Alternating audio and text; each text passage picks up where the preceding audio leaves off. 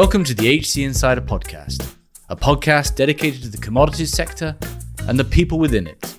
I'm your host, Paul Chapman. Electric utilities around the world are facing a host of challenges, from falling clean energy costs, climate change concerns, extreme weather events, and now mounting pressure from investors and from public policy. Not only that, there's technological advancements, changing the nature of electric grids themselves and also changing customer demands and expectations. Today, our guest is Julia Hamm.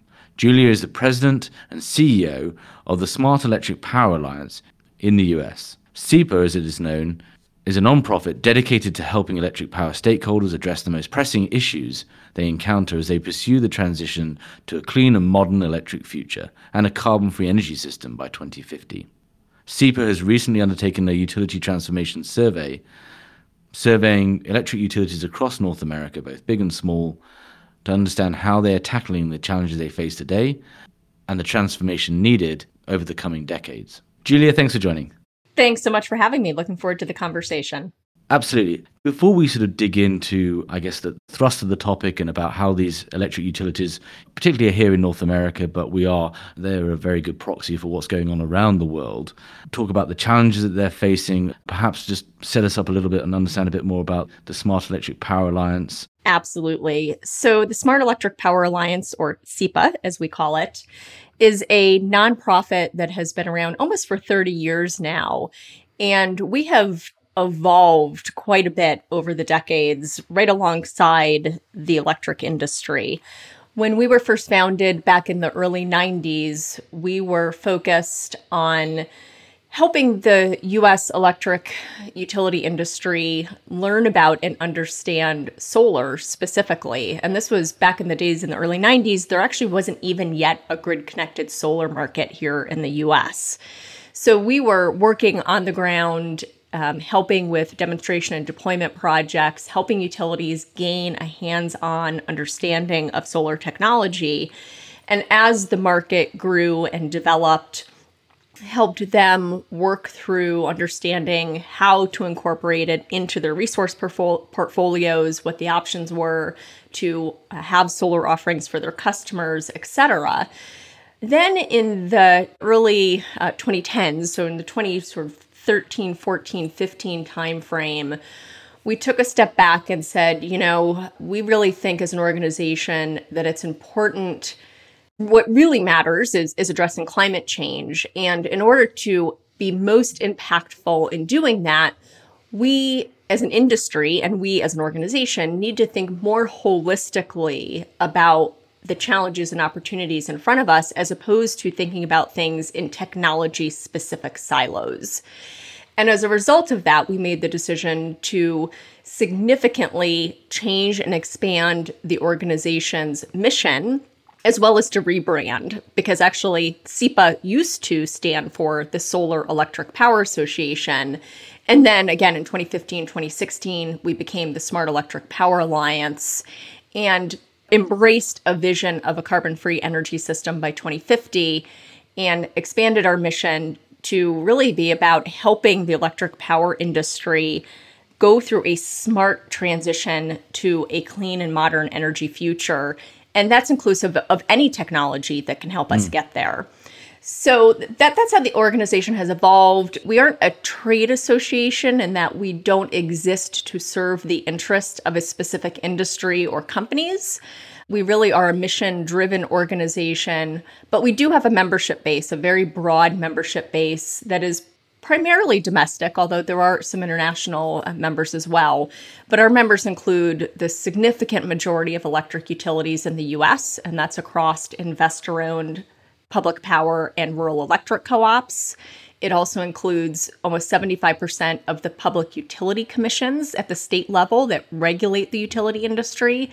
And it includes hundreds of corporations and other entities, be it product manufacturers, project developers, large energy consumers like the Googles and Microsofts and Amazons of the world, all who have an interest in collaborating to help us accelerate this transition to a carbon free energy system. And I think that's so fascinating about the organization and kind of where you're sat is that you're you are at the, the confluence of all of these different stakeholders, which gives us a nice broad overview of what the trends are, what the challenges are, and how different organizations are looking to tackle it. Exactly. Before we talk kind of, you know, a route to a carbon free future 2050, I think it's really important to say that irrespective of any given utility, power producer, power consumer, their beliefs around that and their desires around that, right now, electric utilities around the world, particularly but particularly here in the US, I mean, are facing real challenges, right? We can see the pressure on market capitalizations from disruption from other industries. Can we zoom in on that? Right now, what are the challenges that are facing utilities? What are the drivers behind them? As you say, there there are many, right? I mean, I think one of the most important points for listeners to understand again is that there are different types of utilities within the US. There are investor owned utilities, there are public power or municipally owned utilities, and then there are rural co ops, which are actually owned by all of the customers directly. But the significant majority of customers in the US are served by investor owned utilities.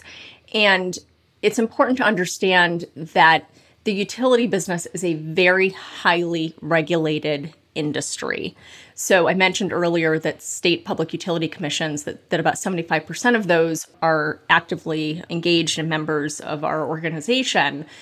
And a big part of the challenge for this transformation for utilities is the fact that they are highly regulated. So, by design, they are risk averse. By design, they make very sort of slow, intentional changes as opposed to moving rapidly. And again, ties very closely to the risk aversion. So not only is the the utility business model, right? I mean, the utility business model essentially has all been all about selling kilowatt hours to customers. So, you know, you sort of incentivize to sell as much of your product as you can, which is logical, but also to make investments in the grid that they earn a return on. And the changes that we're seeing challenge both of those components of their business model, right? So as we're talking about more efficiency, cleaner, we're really looking to actually help customers buy less power. And so again, sort of which challenges that that model of utilities sort of financially being incentivized to sell as much as they can. And then we're also talking about a world in which the typical investments that utilities have made and, and oft usually over very long time frames time frames decade long investments whether that be in generation where we're still vertically integrated markets or be it in the transmission and distribution system a lot of the traditional grid investment opportunities now have alternatives that are emerging so for example you may uh, there may be a place where you're seeing rapid population growth. And so you need more infrastructure essentially to be able to serve the growing community in, in that area. And, you know, traditionally it might be things like a utility adding a new substation or upgrading a substation or transformer or specific pieces of equipment. That would sort of be, be the traditional approach. But in fact, now there are potential alternative approaches where rather than doing that, perhaps you can add some storage to the system. And when I say you can add storage to the system, it could be that the utility could add storage to the system at the system level, or it could be that individuals add storage to the system at the building level or the residence level. Or, and that you can use a combination of solar and storage, or solar storage and the batteries that are in EVs, for example, as we think into the future. And, and so, but if the more that customers are actively engaged part of the power system, it really, again, sort of changes that dynamic and the role that, that the utility has to play. But the utility business model and the regulation that dictates the decisions that the utility makes has not evolved. So that's really one of the fundamental underlying barriers and that, that's a place where SEPA spends a lot of time is around we sort of call it regulatory and business innovation We need there to be innovation in the utility business models. We need utilities to have new ways to earn revenue. And we also need the regulatory framework to change so that those who are the, the people who are regulating the utility industry are able to evaluate new options and give utilities and other stakeholders approval to do things in a way differently than they've done them in the past. Yeah, it's fascinating, isn't it? Because we'll come on to it, but you've got kind of organizations that are set up to be supply focused, not demand focused. You also have organizations that are used to making investments on a, a 30 year time horizon. And the velocity of change now means that those kind of equations are really hard to the NPVs are harder and harder to do because there's so much more uncertainty about what the future will look like, not even 10 years down the line, but just five because of all these different options. Yeah. And another piece of that equation, and I'm probably getting a little ahead of myself because it would have come up later in our conversation. But if you think about it as sort of uh, this is an oversimplification, but historically, you know, it was very much a one way, big central station power plants. The utilities generated the power and delivered it to the customer. The customer paid their bill, end of story. Now, as I said earlier, as customers have options to put solar and storage in their homes, they have smart thermostats, they have all of these program options on how to sort of be better energy manage managers within their own home or their own business. There's just this whole and essentially what that from a distrib if you think about it from a distribution system level customers now just expedite as time goes on and technology advances customers are making decisions that will directly impact the investments that are needed in the distribution system so it is very challenging for a utility who has to make 30 year investment decisions now about the distribution system they essentially have to be able to now forecast what decisions their customers are going to make. And that is a very new dynamic mm. for them because they used to be in control of those decisions about what went on or off the system. But now their customers are making those decisions. So utilities need this whole new capability in terms of, for example, forecasting customer mm-hmm. behavior, a whole new capability around uh, the ability to use AI, data analytics to inform, you know, sort of how do you use past customer behavior to forecast future customer behavior, for example. And it's it just requiring a significant shift not only in both in mindset and actual skill yeah, set. Yeah, there's significant human capital, dare I say it, challenges to that as well, right? Not least, you know, how they mm-hmm. how they designed and incent in, in, as organizations. And actually, to that point, uh, there's a very stark statement in your utility transformation report or survey about you know utilities must confront the choice between integrating with distributed energy resources or lose that value that they could get from customers which is quite a stark statement but just before we move on to kind of these how utilities are going to or, some utilities are going to start thinking about this transformation and are indeed tackling it at a more prosaic level the immediate things in front of the board of utility right now are some fascinating things when you start thinking about it. Obviously, we've got falling costs for clean energy. That has a you know, and then there's also kind of the the legacy geographical and generation setup that each utility has that can determine how they can respond to these things. You know, if you if you're far away from any wind wind or solar resources or whatever it might be, hydro resources, that that really determines some of your success in being able to manage this transformation. Yeah, and on top of that, it's important to take into consideration. You know, many utilities have existing generating facilities or whether they own them or whether they have long-term contracts to procure from these facilities you know coal plants you know other facilities that are not yet at the end of their useful life. And so another big challenge in front of the utility industry in particular is you know how do you deal with early retirements and and do that in a cost effective way for customers? Yeah especially when you, you're facing reduced uh, investment, higher um, cost of capital because of changes in public policy and investor sentiment as well, right? Mm-hmm. Yeah, absolutely. So you've got, roughly speaking, you've got this an immediate challenge of changing customer behaviors, falling prices in a lot of these um, in both new technologies, whether that's EVs in terms of storage, but also in um, clean energy production. You've got this pressure from investors, public, you know, with the change of administration as well, increased public policy change pressure. What, so can you just before we start talking about sort of the nature of how organizations are going to transform it can you just give us two seconds on kind of your because you've just done a big survey around this can you just frame that for us I will, but before I do that, you you you just listed off a great list of the drivers, but I want to mention one that was missing that is very important, and that is the large global corporations that are the largest energy users, essentially the largest utility customers.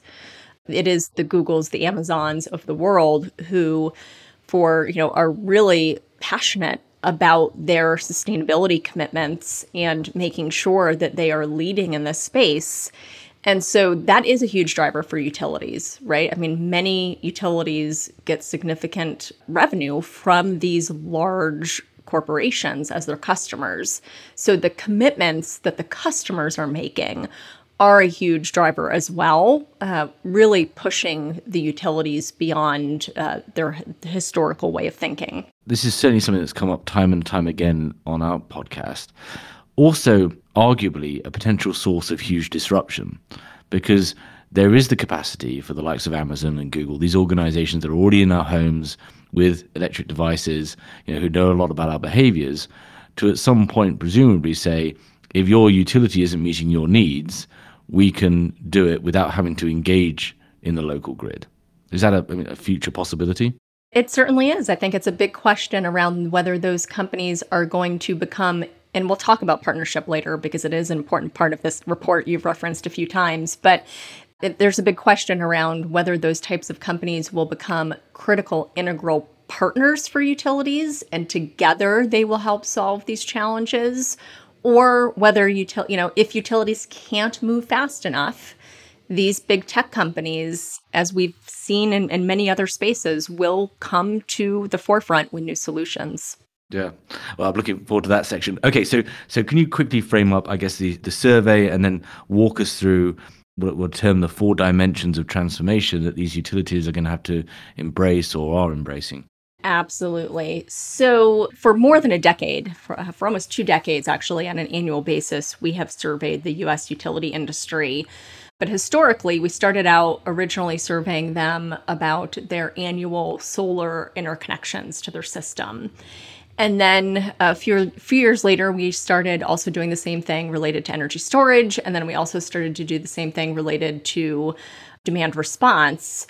And uh, about two years ago, we said, you know, similar to the the evolution that I described earlier in terms of SEPA as an organization, this the surveying work that we did followed a similar evolution. And so, a couple of years ago, we took a step back and said, you know, as opposed to surveying utilities about technologies and resources in these silos and doing um, analysis on each resource independently it makes it, it, makes sense for us to to re-envision what it is that we are serving the utility industry about in order to provide a more holistic perspective on where the utility industry as a whole is as well as individual utilities where they are in their progress uh, towards a clean and modern energy system that will ultimately lead us to a carbon free energy system. So last summer, in the summer of 2020, uh, we put out the survey to the U.S. utility industry. Uh, I should mention this was focused specifically just on distribution utilities. Um, so this did not include transmission or other entities that are uh, really focused on, on, generation, the generation transmission side of things, fo- focused exclusively on distribution. So we put out a survey to the distribution utilities. We had more than 100 utilities actively participate in the survey, respond to the survey, representing 83 million customers, which is about 63% of the customer accounts or 63% of the meters that are out there in the US. So, really strong representation of the overall US utility industry. And we asked questions on a whole variety of topics, but essentially, they all roll up into three cat or four categories that we were looking to assess. And those categories are uh, clean energy resources, corporate leadership, modern grid enablement, and aligned actions and engagement.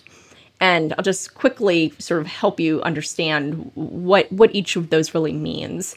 So, in terms of the clean energy resources, obviously it is how much of their the energy that they are providing to customers is clean. But it goes beyond that. We also looked at what are utilities doing in terms of including demand flexibility and energy efficiency into their clean energy resource mm. portfolio. Um, so it's not just about what percentage of their of their energy is coming from wind, solar, hydro, et cetera, but really what are they doing in addition to that to integrate essentially the th- all the things that customers can do and the things that they can do working with customers to get to a cleaner portfolio. So that was the clean energy resources bucket.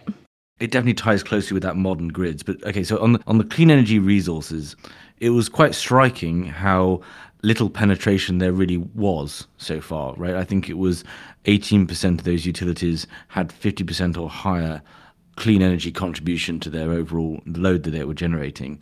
There's quite a ways to go there, right? There is a long ways to go. And, and, and it is important to understand that there are pretty significant regional and you mentioned this this very early on in our conversation there are pretty significant regional differences in the resources that are available to utilities so there are some parts of the country, for example, in, in the Pacific Northwest, they for a long time have had amazing hydro resources. So there are many utilities in the Pacific Northwest that have had a very clean energy portfolio for a long time, thanks to the hydro that they have access to. There are other parts of the country that are fortunate to have both very strong wind and solar resources. And so they've made great advances just in more recent years in cleaning up their energy portfolio. But there are other parts of the country where they may not they don't have hydro, they may not have great wind, they're getting started in solar, but it's still early days. So yeah, I mean that that eighteen percent that you cited is is a national number. Eighteen percent have greater than fifty percent of their total retail retail supply coming from clean energy.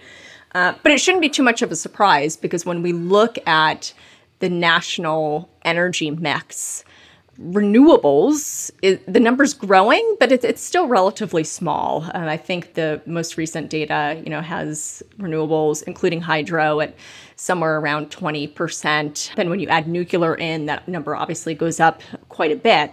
But we still have a long way to go. There, you know, we're seeing coal retirements, but there are still there's still a lot of active coal plants out there in the country, and so yeah, so we still have a lot. We're, we're mm. making progress, but still a long way to go in making in getting to that carbon-free energy system. That's clear. The second pillar, I want to leave sort of corporate leadership and, and sort of the alignment with all of the stakeholders to the last.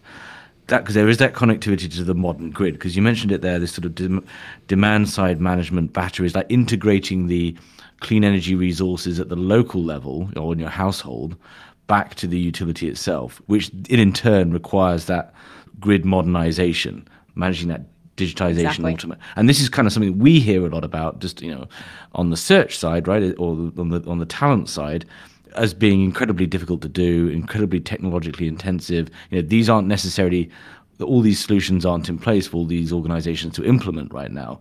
Can you just walk us through what you, I guess, what you mean by a modern grid, what that looks like, and how it starts to sort of integrate all these different these distributed energy resources and create a different way of managing that customer demand. And as like you said at the start, ultimately decreasing customer demand. Yeah, absolutely is a huge component of modern grid enablement that is that is specific to the technology, right? We actually need to have the technology in place that that enables all of this to happen, whether it's you know smart meters or distributed energy management systems. DERMS is, is the term that's often used in the industry. Uh, so there's a lot of technology in there, but equally important actually are elements related to how we plan and operate the system. And so it does tie back to what I was talking about earlier in terms of how do you ensure that when you're making investment decisions that are in 20 and 30 year timeframes that you are planning those investments with the right assumptions around the things that the customers are going to be doing that are impacting the system. So that that's just the one example I used earlier. But uh, you know, and, and in many cases, it's things that customers will, will do, but it's also things that the utility will do itself. So it is um, again going back to what I mentioned earlier about the alternatives in terms of where maybe before you would have upgraded a substation or transformer instead now you might put in some some battery storage at a specific point on the system. So how do you how do you look at those alternative or those new emerging options that are available and really compare to the traditional approach and and make the right decision for the system and the customers and begin operating the system in a different way as well. So it's both planning and operating. And one of the biggest challenges from an operational standpoint gets to visibility. So as we have more customers who are connecting solar and storage and they have their EVs in their garage, right now, in most cases, the utilities who are responsible for managing the system and creating the balance between supply and demand don't have visibility into those assets that the customers have deployed. So it becomes increasingly challenging to balance the system without that visibility and what we would call behind the meter, the things that the customer is doing. And so that's another piece of what uh, another challenge that the industry is working to overcome is is how do you begin to ensure that you have that visibility. And it's actually at two levels. There's one level, which was what I just described in terms of the distribution utility having the visibility and what's happening at, down at the customer level. But then there is the next level up from that, which is that the where we have independent system operators, regional independent system operators, or, or regional transmission authority uh, organizations, ISOs and RTOs, they often do not have the visibility down to the distribution system level. So those ISOs and RTOs are coordinating across multiple distribution systems but don't have the necessary visibility to what these distributed energy resources are doing at, down at the distribution system level in order to balance things on a macro level. So there's sort of two levels of visibility and transparency that yet don't exist in a way that they need to in order to make sure that the system is being operated cost effectively, which is critical because affordability of energy to customers is absolutely top of mind.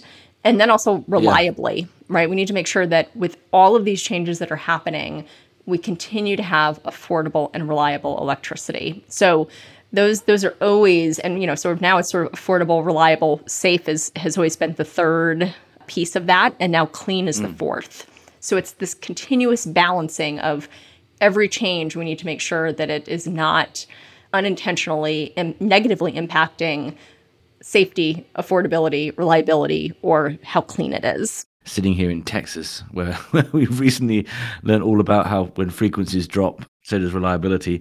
I assume at the moment that means that essentially at all levels you're kind of solving for that peak demand right you're because you need to maintain the grid reliability which itself has a huge cost on the system is there anything i find this fascinating because lots of the technologies that are going into the home around how we use, you know, consume electricity, whether that's storage, whether that's these smart thermostats, smart devices, all these things, are actually global products, often designed and produced in, in other countries. Are there gr- any grids around the world that the US can look to that have tackled or further ahead in terms of getting that end to end visibility and micro balancing? Yes. You know, I'm not going to point to a single market or, or country, but certainly there are countries that are farther ahead in different pieces, right? It, I don't know that any no one country has it all figured out. I think that's the biggest challenge. If, if if somebody had it all figured out, we could all just follow their lead. But actually, in recognition of, of what you're what you're suggesting, one of the things that SEPA does normally every year, although COVID has has disrupted that. But typically, we take a group of US energy executives abroad every year and spend a week deeply immersing those utility executives in what's happening in another market in order to be able to learn from them and bring back lessons to the US. So we've been doing that since 2008. So we've been to Germany three times, we've been to Italy, we've been to Spain, we've been to Japan twice, we've been to Australia, we've been to England. I'm forgetting other places, but, Greece, uh, you know, so we've we've traveled all over the world um, to to learn from what other countries in the places where other countries either are farther ahead and and have figured some things out we haven't, or even in some cases to learn maybe what not to do. Right? There's always sort of both sides of that equation.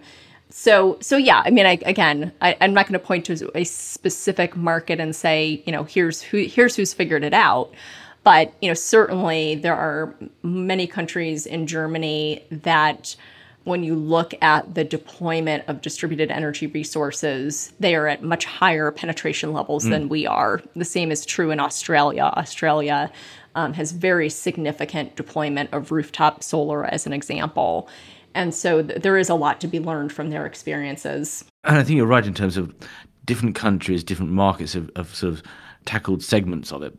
You know, from the trading community, there at least is this also this idea that if you could figure that out, if you could truly understand that sort of you get the demand side management right and understand down to the household level sort of how different can, you know, how how consumers are using power that's a huge opportunity as well on the commercial side for whomever it might be wanting to deploy assets as well. So there's, I assume there's lots of people focused on this at the moment. Yeah, absolutely. Right. I think we're seeing a lot of interest in our industry, even from non traditional players, right? Not, we've talked about the big tech companies earlier, but it's not just the big tech companies. I think there is a recognition that there is a big opportunity in the energy space, especially as we now have this new, significantly ambitious carbon uh, reduction goal in mind at a federal level that there's just a lot of opportunity in our space. Yeah, and we're definitely seeing that, as you say, lots of different types of participants looking at it. And I want to come on to um, about what's going to sort of slow or speed all this this transformation up. But I think that gives us a really good idea of the, the clean energy resources aspect, the the, the modern grid nature of, of, of what's facing uh, utilities and what they're thinking about. What does it mean for corporate leadership? So when I think about the question you've been asking about what are the things that are going to slow this down or, or accelerate it, corporate leadership for me is one of the absolute keys to all of this. As I said earlier, the utility industry is highly regulated. It's traditionally been very risk averse, and it is like it's it's turning a big ship. It's gonna you know take it can take a very long time, and in order to successfully turn the ship at any speed, but especially to turn the ship quickly, it is going to require a degree of corporate leadership and culture change that is is almost unprecedented, certainly unprecedented in the energy industry. You know, we need the most senior levels within this industry to be wholeheartedly embracing the need for the transition and working through the ways in which they're not only they're they're making the commitment at the highest level with their for example with their carbon reduction goals but that it can't just be the goal right? There have to be tangible action steps associated with those goals they have to figure out how to tie for example how do we tie corporate incentive pay to carbon reduction progress? How do we really instill the culture of innovation within an industry that historically hasn't been about innovation? It's been about safe, reliable, consistent delivery of power. And, so, you know, that's where I see corporate leadership just being such a key to all of this. Yeah, and it's tough, isn't it? Because also, as we've just alluded to, if you're a power executive or, you know professional, there's lots of other opportunities right now than going into a traditional utility, and frankly, some of the politics are also there as well. This might be a, a more philosophical question, have we because one of the things about i guess corporate leadership and the stakeholder leadership around these um, electric utilities especially those that might be smaller more in the, the center of the us for example have we managed to move beyond kind of a post are we post climate change driven? And actually the arguments can be reframed as irrespective as to whether your stakeholders are entirely understand the challenge of climate change and want to tackle it or actually you can just make the arguments more sort of close to home and irrespective of whether the particular leadership might be i dare hate to say it but sort of climate change believers are they able to say look irrespective of that we still face these immediate challenges this whatever you believe clean energy is still dropping in price your mm-hmm. customers' belief are changing to varying degrees, and you still face the same problems, whether or not your stakeholders are, have a climate change on their, their agenda. Is that a fair question? It is a fair question. And my reaction to that would be that yes, those other non environmental drivers will get us a very long way with all utilities, regardless of where they are, what whatever the circumstances might be. Because you're right, in in many parts of the country now, wind and solar are the lowest cost resource. So just from a financial standpoint, as utilities are looking to procure new resources, wind and solar in most cases are going to win out. Just you know when when there is an all source procurement done. So that's going to happen. You know, utilities, no matter what they believe about climate change or don't believe about climate change, know they need to listen to their big corporate customers. So if their corporate customers are telling them, you need, you know, we need this option from you, they will create that option, that clean option, or an alternative, you know, some other option beyond what was available before. I think the challenge comes with the fact that those things will not get us all the way to carbon free. They will get us well down the road. And it is this balancing act of everyone needs to be taking action now. And you know so what matters is the actions you're taking today but you also need to, to know where you're going and preparing to, to get to a longer term vision. So all of those near term things that are not that are just it's just sound business decisions will get us significantly far down the road towards or get significant carbon reduction uh, accomplished but it won't get us to carbon free. And that's that's a challenge that this industry is talking about more and more and more is that for many again there's a, there's a significant regional difference, but for many parts of the country there is very clear line of sight on how to get to 70 or 80% carbon reduction in a reasonable time frame. The problem is that last 20 to 30%. We likely need cost effective new technologies, baseload technologies, you know, long duration storage, other things that aren't currently available or currently available in an affordable way in order to get us to carbon free. And so given the time frames we're talking about all of this needing to happen from a, a climate change impact standpoint, we have to be thinking today about investment in r&d on those new technologies or, or you know programs to drive down the cost of technologies that may exist but aren't commercially available yet. If we're going to actually be able to deploy those resources in the 2030 to 2050 timeframe in order to get to a carbon-free energy system by 2050 so sort of a very long-winded way, you know, just to answer your question to say like, yes, those non-environmental, non-climate change drivers are really important and it's going to a lot of this is going to happen on its own because of that but those things won't get us all the way to where we need to get to. Yeah thank you. So the, the final pillar there is the alignment piece which i guess in some ways speak to itself and you've kind of it's been the theme driving throughout around the fact that actually all of these things have to all of those various big ships from regulation to the consumer demands to the utility themselves to policy all has to move together in the right direction to actually support all of these incremental changes that are needed.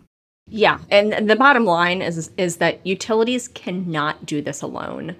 So what we are seeing increasingly is that utilities are going to need to leverage strategic partnerships to facilitate the transformation You know, utilities have some things they are phenomenal, they are best in class, best in world at. There are other things they're not great at that they've just never had to do, they didn't need the skill sets for. And the fastest way to accomplish some of those things will be through partnerships with others who are best in class and best in world in other things that they aren't necessarily good at. And, and that this is actually one of my favorite pieces out of this study that we did was showing that the utilities who are furthest along in their progress towards a clean and modern energy system actually have quite significant it's a big differentiator between the partnerships that they have relative to the partnerships that the rest of the, the utility industry has. So it's things like you know utilities that are really excelling at clean and modern are utilities who, for example, have uh, formal partnerships with universities to run innovation centers. It is, uh, you know, utilities who are partnering and funding start technology startup companies you know and or that have their own internal r&d department but are partnering that up with sort of other startup um, outside the company to, to sort of leverage each other's experience. So it's it's it's really it was really one of this i guess it makes sense now that i've seen it but one of the things i wasn't necessarily expecting as an outcome of the study that i was really interested to see was that it was a clear differentiator between the utilities who are doing really well at clean and modern, have made the most progress, and those that haven't. The ones who are leading are really working outside the four walls of the utility far more than the rest of the industry is. Yeah, fascinating. Um, so I kind of want to move on to the the sort of accelerators and decelerators about how long, because in some ways, whilst 2050 didn't sound sounded quite progressive a year and a half ago. Now it sounds, you know, quite quite a, quite a long time out, right? yeah. Maybe on just focusing on the accelerator piece, or, or oh, it's all the same thing, really. One of the things that seems to me that could really drive this is really about kind of consumer expectations and also consumer incentives. So I'm, I'm dating myself a little bit here, but you know, growing up in the UK, we had I think I remember rightly remember it was called Economy Seven, which essentially meant that power was cheaper overnight, which also meant that no one could go to sleep because we spent all night with the washing machine and the dishwasher going. If those kind of um, incentives can start getting baked in at the household level, where people are getting rewarded for putting power back into the grid via their solar resources or whatever it might be, I mean, that could be a huge accelerator to this change. Is that a fair statement? And and how far along are it is are we in general on on sort of being able to start offering those types of services? It's definitely you know in the works across the country, but we are we have a long way to go, right? So we often talk about time of use rates, essentially, sort of that's the industry lingo for what you just des- described, right? That power is is cheaper or more expensive at different times of the day, uh, based on a whole variety of different factors. And, and so we are seeing a, a lot of interest in the idea of time of use rates. The utilities are beginning to play with the idea of subscription pricing. So utilities are, are really trying to start thinking outside the box about pricing models generally that will influence customer behavior. But part of that goes back to the regulatory construct, right? And really getting the regulators comfortable with these new pricing models because they're, again, sort of shifting to some new pricing model increases risk for customers, right? There, if there isn't a, you know, if there hasn't been a large pool of customers who have already sort of they can point to saying this is working over here and it's driving the behavior we want and it's lowering customers' bills, then there's a hesitancy to approve those types of those um, proposals for changes to pricing structures. Another really critical part of this that I want to make sure we don't skip out on talking about is around transportation electrification. And as so as we see more and more electric vehicles, this is where the utility industry is really trying to get ahead of things and ensure that so just imagine if if if util if there was no change today and and we just sort of kept operating as is in terms of pricing and sort of the dy- dynamics of of delivering and paying for electricity and covid goes away and people start going back to an office for work and people are as they buy new cars, they're buying EVs instead of their old internal combustion engine car. Then suddenly we have all of these EVs on the road, both customers and fleets of vehicles owned by businesses. But in, um, let's just make, for simplicity's sake, let's talk about single passenger cars, the cars owned by us people as opposed to businesses, even though fleets actually have a bigger opportunity for impact. But let's just talk about uh, resi- you know, sort of personal vehicles. If, if, if we get to a point where whatever percentage, 25% or 50% of vehicles are all electric, and people go to work during the day, and then everybody comes home and plugs in their EV into their garage, you know, around the same time, that's going to have a drastic impact on the system peak. So we've got to prevent that from happening. And so utilities are really trying to get ahead of this and think about what does that mean, not only in terms of pricing structures, but where do we need to build out the EV charging infrastructure? And and I, I always like to give this because again, I think it's a really easy example to understand. But like in California, there is a significant amount of solar in the state of California to the point where most many days of the year during the middle of the day there's being there's more power being produced than is actually being used. So there's more supply than there is demand in the middle of the day because of all of the solar generation. So if you think about that, you say, well, wait a minute, like we should want people to charge their EVs at work so that they're using that solar generation at the time that it's being produced as opposed to having to add storage more even even more we will need storage but add even more storage to the system in order to be able to save that electricity for use later but you know there are other places where maybe you've got a lot of wind at night and if you've got a lot of wind at night you want you do want people to charge their car at home but you don't want them to plug it in as soon as the, you don't want them to start charging as soon as they get home from work you might want them to plug it in but for the system to be smart enough to know don't start charging until 9 p.m. or 10 p.m. or whatever the time is. Yeah. And there's almost, we talked about it on this podcast and previous episodes as well, like this idea that customers might start yielding over their control of charging of their EV mm-hmm. to whomever, you know, maybe their utility, maybe Amazon or maybe, uh, you know, Tesla, because they're better able in a grid wide system to balance it if they know your, your behaviors and so forth. And that can then get incented. Yeah, and especially as long as customers can set from the get go their sort of threshold points, right? Like I, yeah, no matter what, I always want to make sure my car is charged enough that I can get to the nearest emergency room, or you know whatever yeah. it might be. There are ways to protect customers and and still be comfortable enough to generally give over control of, of how how and when the car is charged in a way that the customers can benefit financially, but it also helps the system. And ultimately, if that's done well, then it can drive down the system costs for all customers. And it gets back to that keeping things affordable piece. Mm. And just so I understand, this is a live discussion at the board level in all of these, most of these utilities. This is this is being thought about, addressed right now. Absolutely.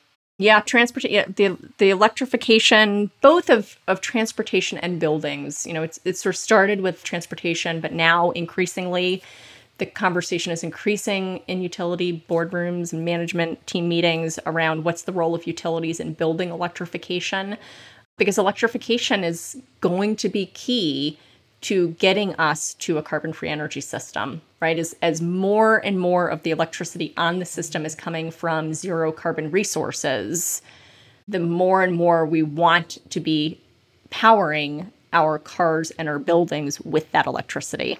So that kind of brings us nicely onto, I guess, the core accelerator or decelerator for this transformation is ultimately, uh, at least correct me if I'm wrong, but I would think it's about policy. Because you know just taking it one level if you're a utility and you have 15 years left on your coal-fired power plant that's a significant asset that it's going to be very difficult to deal with to shut down uh, for example so i guess we're, we're, we're right at the start of the biden administration is policy going to be the real driver of whether it's 2040 or 2050 or indeed 2060 before we get to this carbon-free energy grid in the united states it's a good question, but I think it's a tough one to answer. I don't know that I would say it's the primary driver, but it absolutely can be a critical accelerator. You know, because if I think back over recent decades, right, we've made a, go back to it, we've made a lot of progress. We have a long way to go, but we've made a lot of progress. And in many cases, you know, it sort of depends at what point in time we're looking at. You know, corporations, as I've mentioned a couple of times, corporations and their sustainability commitments have been a huge driver in the past decade. That has nothing to do with policy, but yet that has been a huge driver. But there are many policy things that can sort of leverage the desires and interests of the corporations that will help accelerate the, the transition. And also, when we're talking about policy, I think we need to make sure that we're clear. We're not just just we're not only talking about federal policy, because for the past 20 years, and many, many, many of those years in the past 20 years, it has been mm. the states that have been the primary drivers as opposed to the federal government. You know, there have been a lot of great things the federal government has done, but I think that the degree to which we're seeing federal focus on this now is unprecedented, right? The the commitment, the the ambition of the Biden administration is unprecedented when it comes to addressing climate change. So it's exciting, and it I have no doubt it will be a massive accelerator. It would be happening regardless, maybe just not as fast. Yeah. And then I guess finally is the and technology piece. And just so I understand this, there's still though, irrespective of all the policy uh, in the world and customer demand, there are still technological challenges to really being able to create that modern, uh, smart grid that can, at the at the individual level or the household level, give entire visibility for you know vertically integrated into how we use power and also produce power. Yes, with the caveat that it is it's more about the adoption and deployment of the technology and not as much that the technology doesn't exist. So it's not as though we suddenly need some new breakthrough technology in order to make this all happen. It's that a lot of it goes back to how do you change the planning and the operating practices and procedures that I talked about earlier in order to embrace the technology that's available that can really help accelerate the change. Understood. Well, it's been a really fascinating discussion. I often have attended your conferences in, uh, I guess the last couple have been in Las Vegas. I assume we those are going to be starting back up this year. Is that fair? Yes. So we co own uh, North America Smart Energy Week, which is the umbrella for Solar Power International, Energy Storage International, as well as a number of other smaller components that cross across EVs, uh, storage and fuel cell, or I'm sorry, hydrogen and fuel cells, and a number of other areas. So we co-own that show with the Solar Energy Industries Association, and we are very excited that we will. We had to take a break last year, but we will be back this September in New Orleans, actually, uh, the third week in September, and very excited about that. Fantastic. And one final thing, I guess, just to say as well, this seems to be this is very much a global challenge and opportunity. Are you increasingly connecting to similar organizations in Europe and elsewhere? that, that, that is a great question. I'm chuckling because yeah, somebody no, asked, actually asked me that about up. that yesterday. There's so much opportunity globally we are an organization that is primarily focused domestically just because there's still so much to be done here and we just don't have the bandwidth to, to even get everything done here that we need to get done. But i see so much potential you know where we could be helpful um, in other parts of the world. And SEPA is very unique. Um, so what we often hear is is that um, from stakeholders in other countries is a request actually for us to hey can you open a SEPA can you start a SEPA in my country or a SEPA chapter or we don't have chapters but you know can you start some sort of SEPA in my country? We don't have or an organization like SEPA that pulls together all of these stakeholders to work collaboratively on these challenges. So big opportunity. When it's on my one day. Hopefully we'll get to do it list Well, it's been an honor having you on. People can download the Utility Transformation Survey at your website. We'll include a link on the show notes. Great. And, you know, thanks so much for joining us. No, thanks for having me. It's been great. Thank you for listening. If you enjoyed this episode and want to support the show, please give us a positive review on Apple Podcasts or Spotify.